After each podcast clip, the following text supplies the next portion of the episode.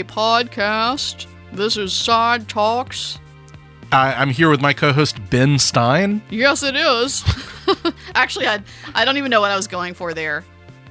You you kind of pulled off a sort of droning Yeah. teacher voice I'm as good at as that. someone who who yeah I'm good at that. yeah yeah we're we're both educators. We we can pull it off. Uh, we're here to bore you to death um, with our podcast. So let's get going. So now it's time for a segment of the podcast called Phone a Friend, where we do just that phone a friend. Hello. Hey, dude, it's Rachel and Corey. We're calling you to see what's going on in the movie world over there in, in Hey. Nashville. You Oh, there? sorry. Sorry, I was connected. Yes, I'm here now. I'm here. Um, everything okay? You're not in the whole Home Goods parking lot anymore, are you? okay, actually, what's happening is PetSmart is calling you right now to tell me that Jane's haircut is ready. um, so I will just, they have Tony's number, so they can call him after me. We won't leave Jane there long, we promise. Okay, good, good. Nobody wants to be left at the groomer for any amount of time. No sure. way. no, never, never. If it's not Home Goods, it's PetSmart. So what what's been going on in the movie world? I know, I'm sorry. I'm very, I'm very, um, yeah, I'm very corporate, corporate store these days. But As, Um, as we okay. all are nowadays, Lisa. As we all are. we, we can't help it. Oh, um, I mean, you know, support small businesses when you can, everybody. It's true. Um, I mean, I think Amazon's coming up with a program where you actually ship the dog to them. And they groom it. They gr- they groom them and send them back. Until And they that day. drone them back to you. Yeah, totally. Oh, and more important news. What have you been watching? What's going on? Um, okay, so Tony found this really random B movie on Hulu, which I'm sure no one has seen at all.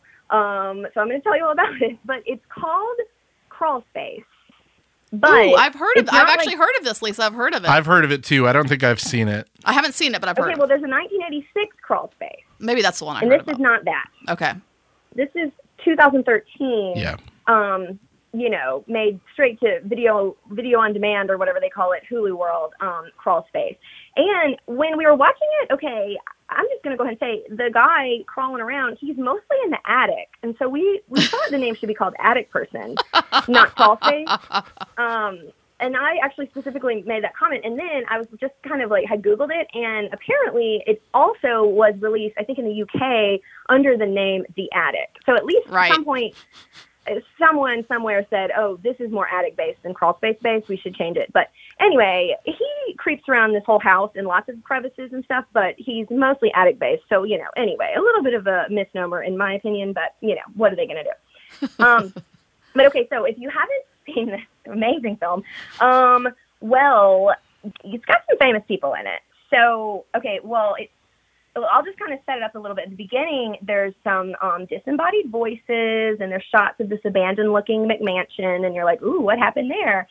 And so then um, suddenly it's kind of like modern time, like you know, freshened up, and it looks like regular time. And this uh, younger girl comes home from college, and Yeah. her mom gives her a hug, and guess who her mom is? Oh my gosh, it's so exciting! Shelley Winters. Lori Loughlin. oh, I should have known. I should have known. You should have known. And you know, it's funny because she sort of violently hugged her daughter, very excited to see her. And then Tony says she was just assaulted by a criminal. Oh man, Um, when moms love too much. yeah, when moms love too much, when when daughters come from college and they aggressively love them too much. Um, okay, so yeah, so really, it's just this sort of basic family and this very basic McMansion thing that's really, really, you know, nothing, nothing amazing at all.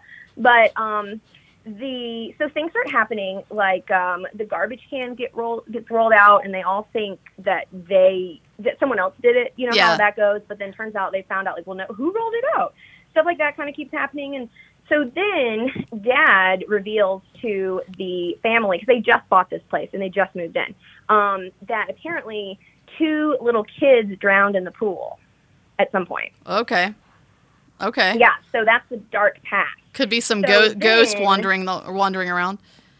Yeah, and I, I too at the beginning for a while I was like, is this haunted? What's, what's going Right. on? So finally, the um, attic person comes down from the ladder in the attic when they're not home, and okay, guess who this is? Um, Kevin Bacon. No, if you're thinking Lori Loughlin level, so other '90s sitcom stars would maybe help you out. Um. Oh man, Corey, can you guess? This? Um, uh, Steven Weber. yes, What? I can't No, believe freaking it. I can't believe it. Like that's crazy. I am shocked. Like, that's actually how I felt about it. too. I was like, oh my gosh, it's Steven Weber. And then Tony, Tony was like, I like him a lot. Like Tony commented on his love of Steven Weber. That is wild. Of all the '90s sitcom stars, I love it. This can't isn't even Okay. what's this shit, and Corey got it. oh my god! I can't believe I got that. I can't believe it. wow. Um, yeah, that's very amazing. Very amazing. um, but um, okay, so you know, so things things keep happening, and they're like, "Is our house haunted? Like, what's going on?" You know, uh, spooky things are going on. So then there's this nosy neighbor lady. She's kind of been giving them some grim warnings and kind of been, Yeah. just, you know, telling them like something's weird, they're not right. And Wise old sage. so, uh, yes, exactly. So eventually, I guess, cause, so there's lots of shots of him now that we've established him. There's a lot of shots of the vents, you know, and his face will Yeah. be kind of in the vent, and you can see him. And that is actually really super creepy for real. Like it definitely, those kinds of shots are actually really creepy, and they make you, you know, second guess your own crawl spaces and attics and like start looking at your vents and stuff. So, it- so it does do something pretty good for you know for a B movie Hulu movie Right. kind of thing. And um, well, anyway, so I guess I'm going to go ahead and spoil a few of the murders if you don't mind. I okay, mean, so Please. fast fast forward if you're planning to watch Crawl Space this evening. Fast forward, please. So okay, so he I don't know how so the you know the neighbor had given him some warnings, and I guess he just knew about this or he knew the neighbor would be trouble or was going to jeopardize his his plan to eventually take over the house again or something. Right. Um, so um, he because he used to you know he used to live there. This is the former owner guy, and um, and I guess his kids were the ones that died in the pool and stuff. And so he gets into her house, the neighbor's house, and she was vacuuming, and he gets in there, sneaks up on her, um, punches her in the face, and then Whoa. shoves the hose of the vacuum cleaner into her mouth, What? and proceeds to suck out her innards. What? Oh wow. It was crazy, and she was like writhing around with this vacuum cleaner in her mouth, and it was really a fun, fun, silly, gory, you know, m- movie death. And in her struggle to try and stop him, she reaches up and she flips it, and she's trying to turn it off, but she flips it to reverse. No. So Oh, wow. the Oh, implication, wow. I guess, is her innards go back in. Um, that's pretty crazy. Um, okay, Wow. so, um, I can just see a writer having the time of their life with this. Yeah. Um, okay, so she's out of the picture, so she's like not warning them so much or whatever. But then the next really good death. So there was a um, there was a babysitter character, which was weird. They had a little kid, and then they had this college age daughter, and then they had a teenage son, and they still had a babysitter on the scene. So you know that seems a little unnecessary when you've got enough Yep. older children around. But Yep. The reason they had the babysitter, I think, on the scene was because um, the uh, teenage son wanted his virginity taken, and so he paid the babysitter to do that for him. Yeah, So the babysitter's also a sex worker. yeah, definitely. And there's Oh, my suddenly God. like boobs in it. Like the whole time, you kind of feel like this is sort of lifetime level, and then the you know the whole incident with the vacuum happens, and you're thinking, whoa, okay. But then there's boobs, and Oh so my god! Somebody I'm let like, Mr. Skin know. I'm sure Mr. Skin is already on top of it. Literally. Um, and while they're boning, the young kid, the, the kid that she's supposed to babysit, and that the teenage boy could have easily also babysat, so I don't even get it. Um, he starts playing with a paintball gun and pointing it at his face, and you know, doing that kind of thing. And Steven Weber, who I'm calling Wings at this point throughout the movie, he he sees that through the vents, and in, because he watches through all these vents, he knows that they're also boning, and they're not gonna like save this kid. And I guess he has this, even though he's terrorizing his family, he has like a soft spot for the kid because you know he had his kids and they died, you know the whole thing. So he starts banging on the walls to alert them, and they actually were alerted and did go save the kid from shooting himself in the face with a paint gun. So That is an kind of a ultimate cock block. That is the ultimate cock block. Um, okay, so then, um, let's see. Okay, what? So the next fun death was so because he's, I guess he's trying to win his ex-wife back. So the Oh, whole thing that That's in there, too? Out, Yeah. damn. So, um, the kids died. Everything went south. The house was foreclosed upon, and the wife left him. And this, you know, all this went down. So then the house was sold, and then you know he somehow sneaks back in there. Well, he, while the family is away one day, he invites the ex-wife, and I guess he's trying to make it seem like he's you know living back in the house normal, and he puts out a um a cart like a little doormat at the front um to like with their last name with his last name, you know, not the new family's last name. And what's really weird is the last name is Weber, but Oh. This is an Hmm. interesting detail. It's spelled with two B's, and I didn't really think anything of it. I was just like, oh, that's interesting. He's using his same last name in the movie, which his first name was something like Alden, Alden Weber. But when I kind of Googled it and was looking at it, Steven Weber is spelled with one B, and the character's last name Weber was spelled with two B's. So it's just like one of those weird details. Like, why do you even have your same last name, but you spelled it differently? Like, who is that for? You know what I mean? But this whole thing is a big like, who is this for, really? But, but anyway, so okay, It's so covering a lot of ex out ground, Lisa. Like it really, it sounds Oh, like I they know. really I are covering It's a a really lot of really expansive movie, a lot of subplots. lots going on. So okay, so here, so this wife, this ex-wife character, I guess he's trying to convince her things are good, and then she's seeing through it, and she's seeing like Yeah. going on. Oh, I know what happens. The um the phone rings and the answering machine goes off, and the other dad character's name is on it, and their I think their name is like Gates or something. It's like you've reached the gates or something. So she knew he was just squatting there, and it was really weird. So she tries to leave, and now that she knows, he's gonna kill her, and another domestic appliance-based murder happens Wow. he he'd been fixing the garbage disposal because they had kept Oh. complaining about the garbage disposal not working.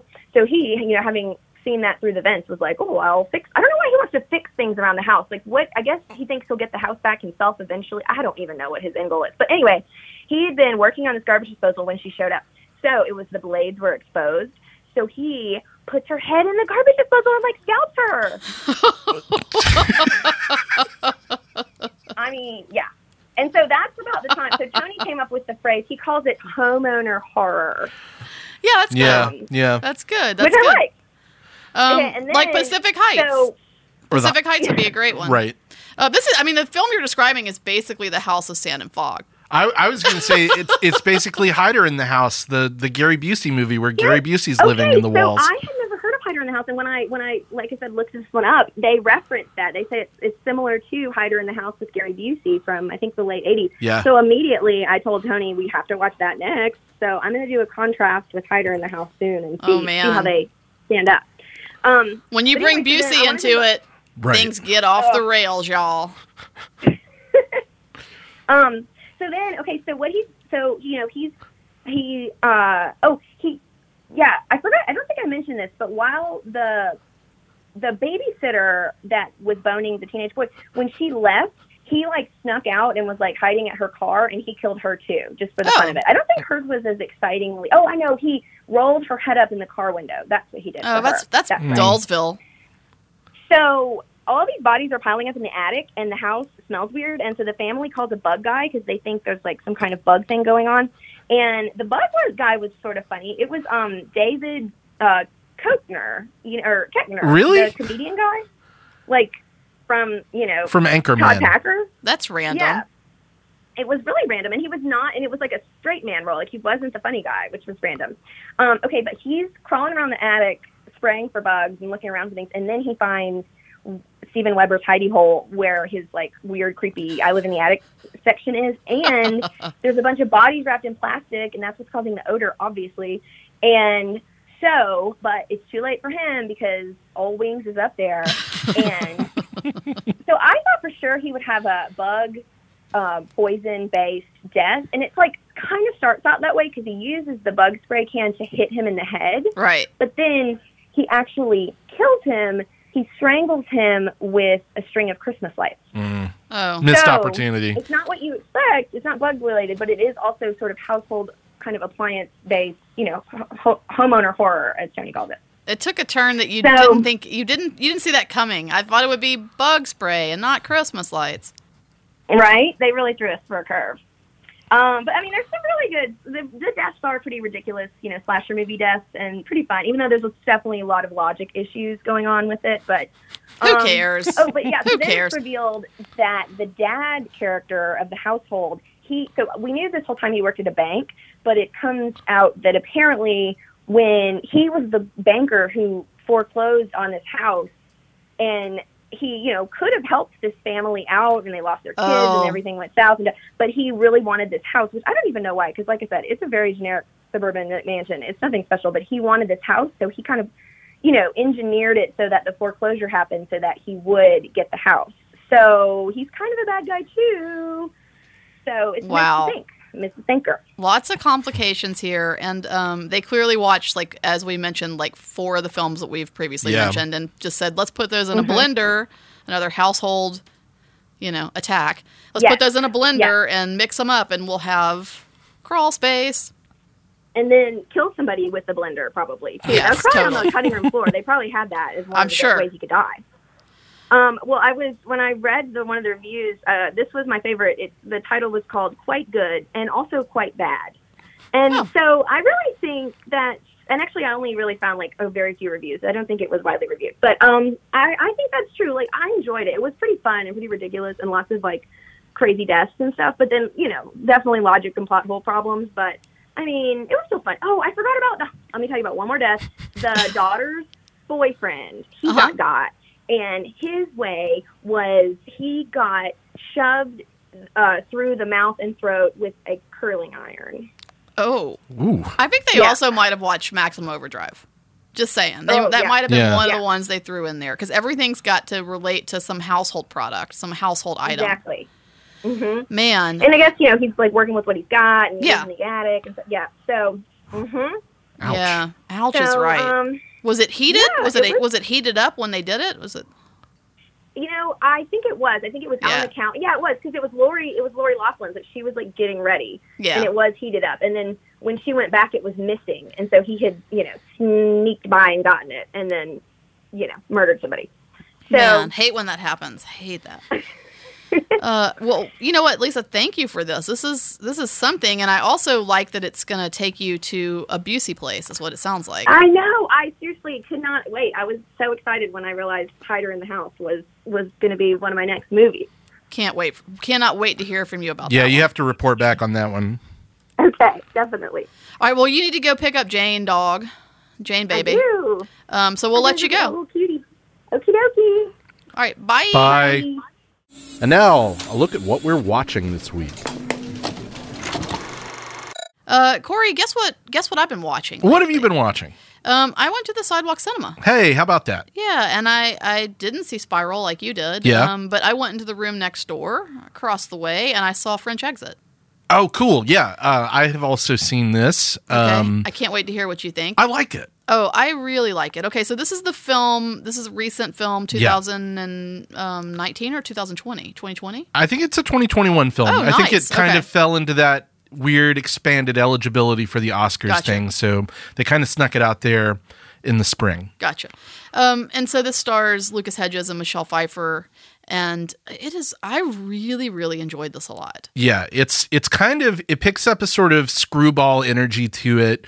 Um, Pfeiffer is this um, this widow whose whose husband has died. She's been living off of his money for a while, and now that the money's almost gone, she has come up with a plan to take her own life, so she never has to li- live poor. Um, she has a, a a son who I guess is out of college now, Lucas Hedges. Um, who goes with her on a terrible trip to Paris where a lot of they meet a lot of zany characters and a cat who can talk. And Right. I really responded to this movie. and they it's it's little moments they they don't you know they don't fly over they take a boat over and so there's some things that happen on the boat including um, meeting up with a, a witch Yeah. and I, I don't know i it took me a few minutes to get into this thing it took me the tone It's and got a weird tone. the tone and the and the approach the direction and the and and the approach of performance really took me a minute to sink into but i ended up really really loving this Yeah. and and talking a lot about it and thinking a lot about it for days to come and michelle pfeiffer is is sort of I, I kind of feel like everybody's perfectly cast in this mm-hmm. thing. I agree. And there's also like a little subplot about a little subtext almost about friendship and sort of getting older. And it is a particular type of of New Yorker that that Michelle Pfeiffer plays, a particular sort of very wealthy elite um, with a with a whole lot of attitude and a particular sort of w- way of going about life. And it, I don't know, I just really loved it. I don't know that it needed it. It, it sort of it start begins to dive at certain points into this sort of Wes Anderson kind of vibe and Yes. moment here and there. And I don't think it needed to do that. I think it's highly successful without it. But I overall I just I, I had such a good time watching it and and then it didn't it didn't leave me when I left the left the theater. So I have a lot of great things to say about it. And the performance by the cat It's a great amazing. cat performance. There's a there's just the you know the shot that's on the poster that's in the back of the cab, I guess, or car service where the cat's sitting between them. Yeah. And I mean, the cat is just like give the cat an Academy Award because it's just a amazing uh, direct eye line and uh, performance. I don't know who who trained that cat because it's a good cat. Yeah, somebody somebody earned their pay there. Um, you know, it does some flashbacky kind of stuff that I don't like. Yeah, I don't think it's necessary, but I, I get it.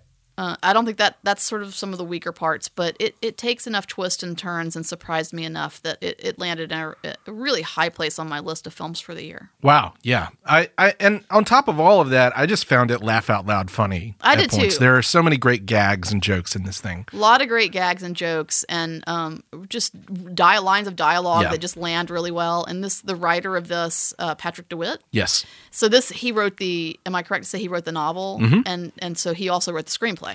He uh, you may have heard of Patrick DeWitt from his novel The Sisters Brothers, which was adapted into a film a couple years ago with um, Joaquin Phoenix and John C. Reilly as well. Yeah. Um, kind of an uh, again an off kilter story. That one's a western.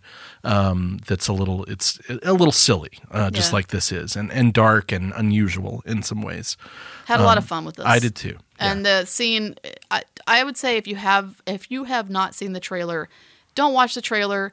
Go see this film because one of my favorite scenes is actually in the trailer, and so I knew it was going to happen. Yeah. In, in the French restaurant, I knew it was going to happen, and it is it is a. I, I wish I had was able to experience that in the context of the film without having seen it in the trailer because it is a great great moment that I think is first of all contributes to her how you understand her as a character, but also is just really cutting and fun. Yeah. So anyway, French Exit, great film. I highly recommend it. Unfortunately, it's no longer at Sidewalk at the moment, but um, I believe you can watch it on VOD, and I would I would encourage you to do so if you haven't seen it. Definitely, definitely. I agree strongly. Um, so I have not watched a ton lately, um, but I did catch up with the new film from by director uh, Zack Snyder that was just uh, released on Netflix called Army of the Dead. Yeah, boy, uh, I'm already just exhausted of people arguing over this movie. Um, and I, I even I, I like the movie pretty well. I think it's pretty good um, for a big zombie semi comedic heist movie set in a post apocalyptic Las, Las Vegas um, that has like zombie tigers and um, a big cast of characters, you know, trying to pick a vault under a casino before the city is nuked yeah. for that kind of a film, Um, for that kind of a film, um, I, I thought it was I thought it was pretty good fun. Um, Snyder is is a hit or miss director for me, um, but I, I found this his most purely entertaining movie since his remake of Dawn of the Dead, which came out in 2004. So yeah, it's been a minute. going back to the zombie well i think was ultimately good for him now um, this has a, it has a fun cast it has some some fun moments it's two and a half hours long which it should not be Yes. nobody's going to be, be. clamoring for a director's cut for this one because it's all in there um, the special effects are good, but Snyder serves as his own cinematographer in this movie, Oh. and let me tell you, that was probably a mistake. Um, uh, this drove me crazy. I've seen some talk about it in, in other places, uh, but he plays around with depth of field in this movie. Um, like extremely shallow depth of field, Yeah. so that you have a very out of focus background and a very out of focus foreground.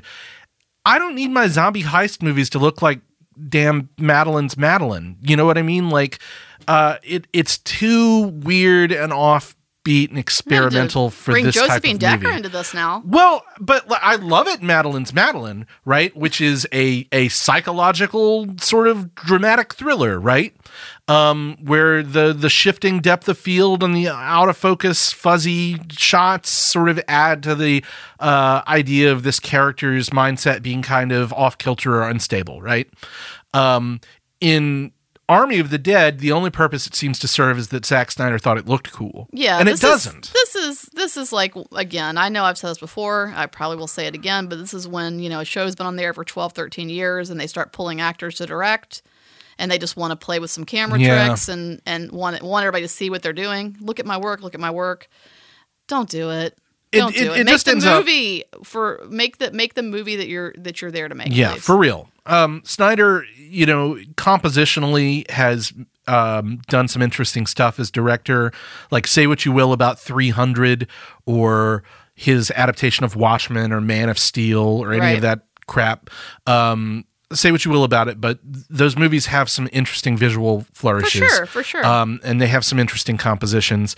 Uh, his choice behind the camera cinematographer uh, in this movie mostly renders Army of the Dead kind of washed out and muddy. It gives it this kind of unpleasant look, um, which it you know it it should be brighter and more fun um, and more Zack Snydery, but that's not to say it isn't fun. It does have pleasures. There is a zombie tiger, um, for instance, and really that's all I needed to hear. You Okay. know, it's one of Siegfried and Roy's tigers, who is now a zombie. Apparently, oh, I don't know. it that's narratively written. Narratively, that is a line in the movie, and it. I mean, this thing Oh, is y'all. really stupid. Y'all. Um, but but I had a good time with it for a Netflix two and a half hour thing.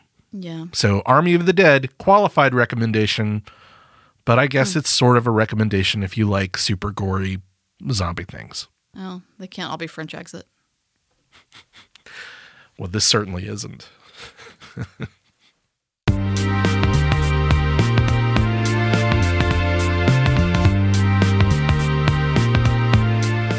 Well, hey. Whoa. Uh oh. Jinx. Traffic jam. Uh, uh, thank you for listening to Side Talks. I'll take it. We Uh, are your own right. personal cinematic Edie Sedgwick and Andy Warhol. Okay. I saw that movie. Did you ever see that movie Factory Girl where uh, Sienna Miller played Edie Sedgwick? Many, many, many years ago. It's really I, bad. I was, uh, I can imagine. I did, I was a big sort of Edie Sedgwick. I don't know if fan is the right word for that. Right. Uh, but, you know, in high school, you know Yeah. how that goes. Um, anyway. So yeah, not not also not a recommendation. Factory Girl. um, all right. Well, thanks to Boutwell Studios for producing us as always. Um, check us out online um, at sidewalkfest.com where you can find details about what's going on at the cinema and the upcoming Sidewalk Film Festival in August in downtown Birmingham's Theater District. Also, check us out on social media at Sidewalk Film on Facebook, Twitter, and Instagram. There's always some silly shit there. And thanks for listening. And thanks to Splash 96 for our music. Absolutely. See you later. Bye. Boutwell Studios Podcast Division. Your words, our expertise.